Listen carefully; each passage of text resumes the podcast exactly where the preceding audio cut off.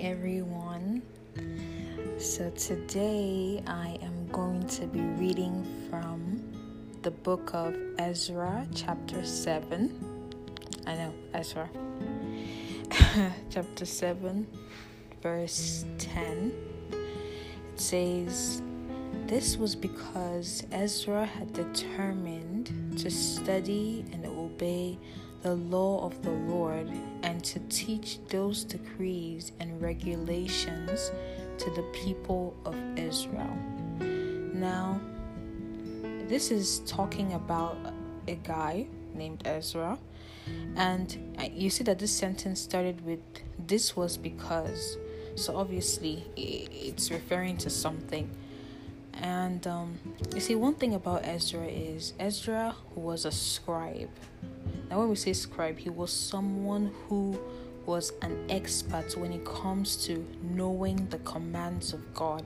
And at that time, the commands of God was the law of Moses. So Ezra was an expert in knowing the law of Moses to the point that if you read the whole of this chapter, you will see that the king, whose name was Artaxerxes, he chose Ezra to be the one to handle or be in charge, basically, of the movement of God's people to, you know, Jerusalem because the temple was being built in Jerusalem, a new temple was being built. So he appointed Ezra to, you know, control things to make sure that the people are following the Lord because Ezra knew the commandments of God.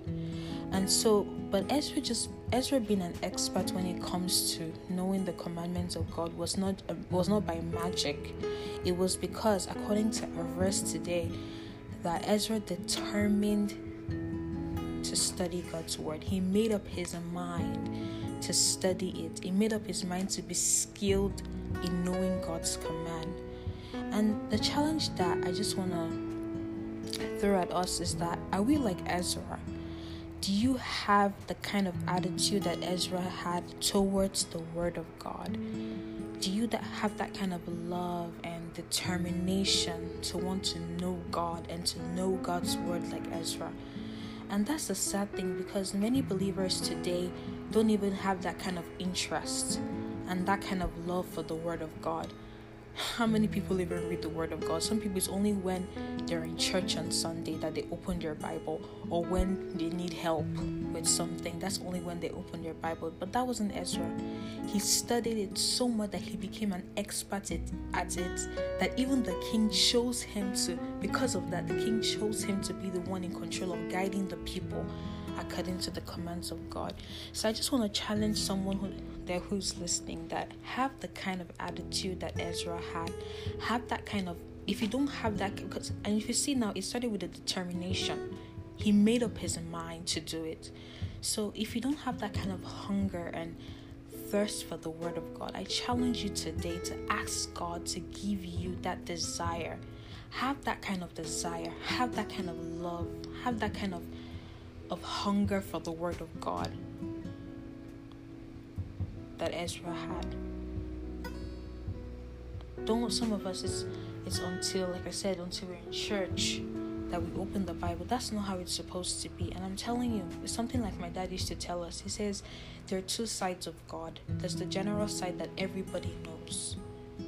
But there's a side of God that God only shows to people, a special side of Himself that God only shows to people who are hungry and are thirsting for that part of Himself to be revealed to them. So I challenge you to have that hung- hunger and thirst for the Word of God, to have that kind of love for the Word of God that Ezra had. And if you're yet to have that hunger and thirst, then make it your prayer point today that God should give you that hunger and should give you that thirst for His Word. And I pray that all of us will be like Ezra will be skilled in knowing God's Word. So, Lord, I just pray for anyone at the sound of my voice, Lord, who's listening, that, Lord, you will give them the hunger and the thirst for your word, that kind of determination that Ezra had to know your word, that at the end of the day, he became an expert at it. Lord, give us that kind of hunger and that kind of love for your word. And Lord, even as we even as we even as we have that hunger for your word, you'll reveal your mind to us and you will teach us your word. And like Ezra, we'll not just hear the word, but Lord will do it as well. And you will make us to be teachers of your word. Thank you, Heavenly Father. In Jesus'